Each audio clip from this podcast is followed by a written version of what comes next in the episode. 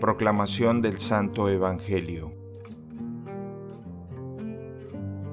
En aquel tiempo los discípulos le dijeron a Jesús, Por fin hablas claro y sin parábolas.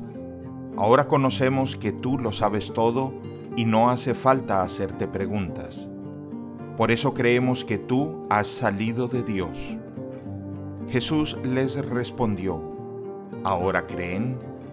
Se acerca la hora y ya ha llegado, en que ustedes se dispersarán cada uno por su lado y me dejarán solo.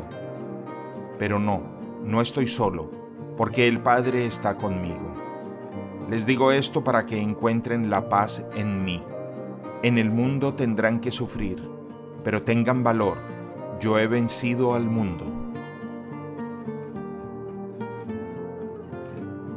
Palabra del Señor.